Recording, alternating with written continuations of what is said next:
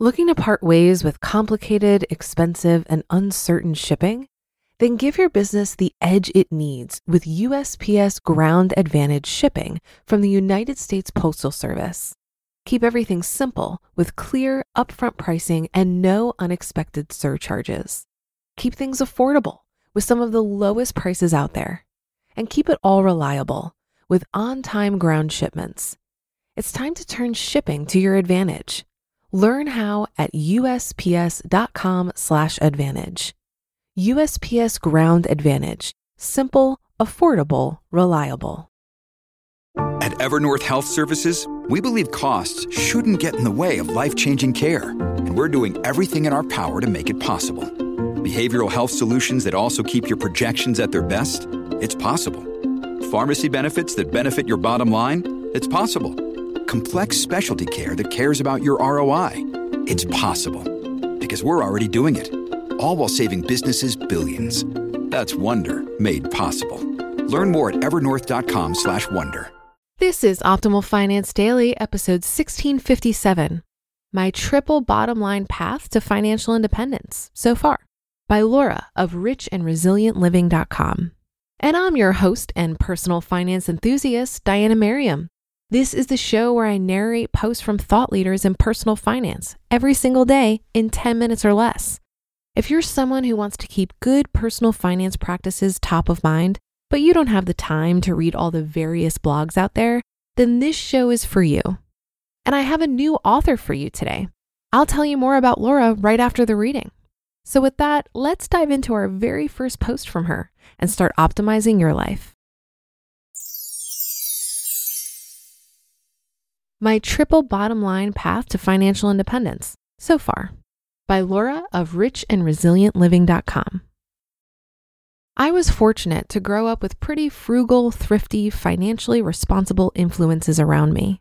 My parents and grandparents lived well within their means, and other than mortgages for homes they lived in and possibly card notes, didn't tend to carry much debt.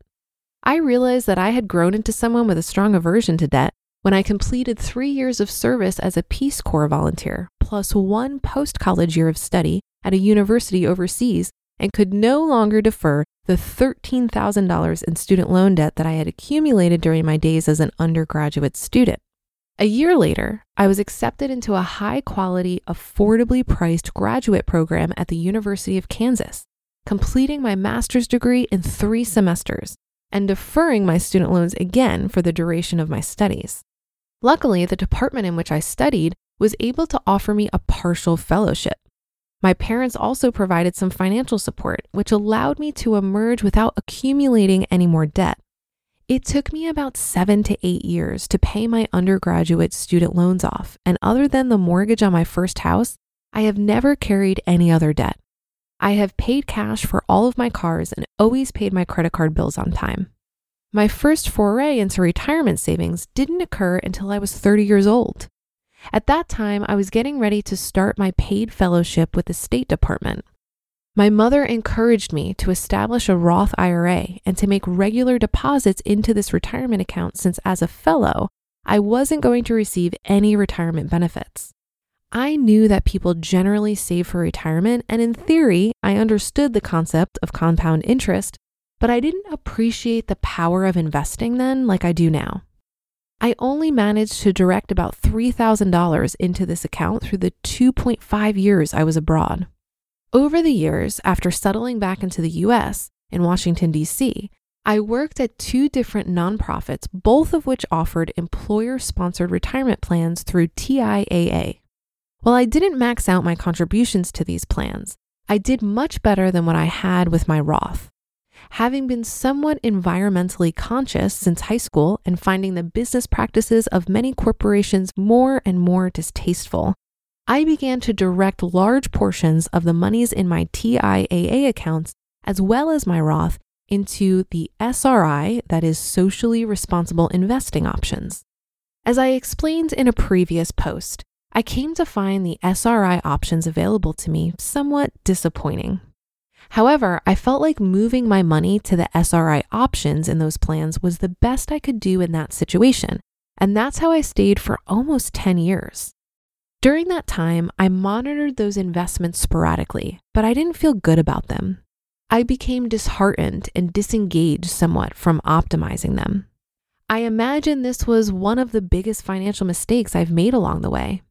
Eventually, I learned about self directed IRAs. Since I was no longer employed by either of those nonprofits or contributing to a TIAA retirement plan, I was able to open a self directed IRA and did so just last year. I transferred about 75% of my retirement savings into this self directed IRA. The other 25% remains in my TIAA accounts while I get my sea legs and figure out how to navigate this world of conscious investing. I intend to write a good bit more in future posts about self directed IRAs and my experience with them since my learning curve in using them to invest locally and in line with my values was the main impetus for starting this blog. The largest single contributing factor to my very lean FI net worth, though, isn't my retirement accounts. It was the purchase of a small, affordable home in 2004 in Washington, D.C. This house was located in a quiet neighborhood with very few amenities. At the time I purchased my house, I was the only white resident on my block who wasn't married to a person of color. What this neighborhood did have was solidly built small red brick homes with very good access to a metro stop, lots of trees and greenery, a relatively low crime rate, a strong sense of pride in its working class history, and the highest voter turnout in all of the voting precincts in DC due to the large number of active and engaged seniors that live there. I lived in that house for nine years and regularly attended civic association meetings, spent time with my neighbors on our various front porches, and sparked lifelong friendships. It was in this house, with its small postage stamp sized lawn, that the seed for my love of gardening, which will be covered in many future blog posts and definitely contributes to my lifestyle, was sown. Because I did not have the traditional 20% deposit saved up to buy a home, I went through the Neighborhood Assistance Corporation of America, NACA. This enabled me to buy my home with a 5% interest rate on my mortgage and only required me to put down a $1,500 deposit. Over the years I owned the home, I made a few improvements, the most expensive one being a bathroom that was installed in the basement. When I was ready to say goodbye to the cold, gray DC winters and the high cost of living in 2013, the secret had gotten out about my quiet, safe, metro accessible neighborhood, and my house sold for almost double what I paid for it. I was able to use the money I earned from the sale of my DC house two years later to purchase one outright here in St. Petersburg, Florida. Now I have a roommate who pays rent to live in my home and a number of random side hustles that mostly involve upcycling things others consider waste and selling them online. Also, more about that to come in future posts. I'm still tweaking all of this as I continue settling into life here, begin this foray into blogging, and gather and implement more ideas for how to earn and invest money in ways that adhere to the triple bottom line. So stay tuned. You just listened to the post titled My Triple Bottom Line Path to Financial Independence so far by Laura of richandresilientliving.com. If you've been using Mint to manage your finances, I've got some bad news. Mint is shutting down. But now for the good news there's a better alternative. Our sponsor, Monarch Money. Mint users are turning to Monarch Money and loving it. Maybe you're saving for a down payment, a wedding, a dream vacation, your kids' college. I've found that Monarch makes it so easy to help you reach your financial goals, whatever they are. I definitely wouldn't be able to allocate my finances or plan as clearly without help from Monarch. In fact, Monarch is the top rated all in one personal finance app.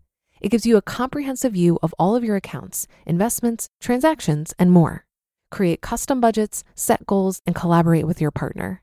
And now get an extended 30-day free trial when you go to monarchmoney.com/ofd.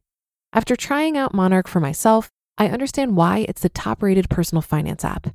And right now, get an extended 30-day free trial when you go to monarchmoney.com slash OFD. That's M-O-N-A-R-C-H-M-O-N-E-Y dot com slash OFD for your extended 30-day free trial. Looking to part ways with complicated, expensive, and uncertain shipping? Then give your business the edge it needs with USPS Ground Advantage shipping from the United States Postal Service. Keep everything simple with clear, upfront pricing and no unexpected surcharges. Keep things affordable with some of the lowest prices out there. And keep it all reliable with on time ground shipments. It's time to turn shipping to your advantage. Learn how at USPS.com/slash advantage. USPS Ground Advantage. Simple, affordable, reliable. And thank you to Laura. She writes about money and lifestyle choices for a regenerative future. Currently, she's focusing on frugality, sustainable living, and the triple bottom line of people, planet, and profit. Come by richandresilientliving.com for a lot more, including resources and coaching. And thanks again to Laura for letting us share her work. What I like about Laura's story is that it provides a great example of how we get better with our money over time.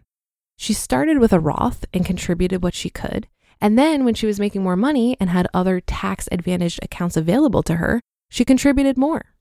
She also did the best she could with the investments available to her through these accounts, but then upgraded when she learned about self directed IRAs. As she learned more along the way, she applied her knowledge to how she was managing her money.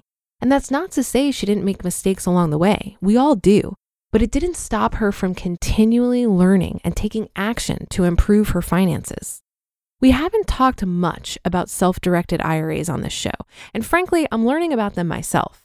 From what I can see, the key benefit is the ability to invest outside typical stocks and bonds, so you can invest in real estate, crypto, and businesses that are not publicly traded. There is more of an opportunity here to invest your money in a way that aligns with your values or assets you're really excited about. Keep in mind that you'll need to work with a custodian who specializes in self directed IRAs versus a regular IRA broker, and they're often criticized for higher fees. However, an investor with a deep knowledge of the non traditional asset they want to invest in could easily get around the high fee objection with higher investment returns. That being said, keep in mind that self directed IRA custodian companies can't give financial or investment advice. So the burden of research and due diligence rests entirely with the account holder. While it seems to be more complex to invest with a self directed IRA, the benefits could be worth it if you're willing to put in the time and energy to properly vet your investments. Well, that should do it for today. Have a happy rest of your day, and I'll see you on the Thursday show tomorrow, where your optimal life awaits.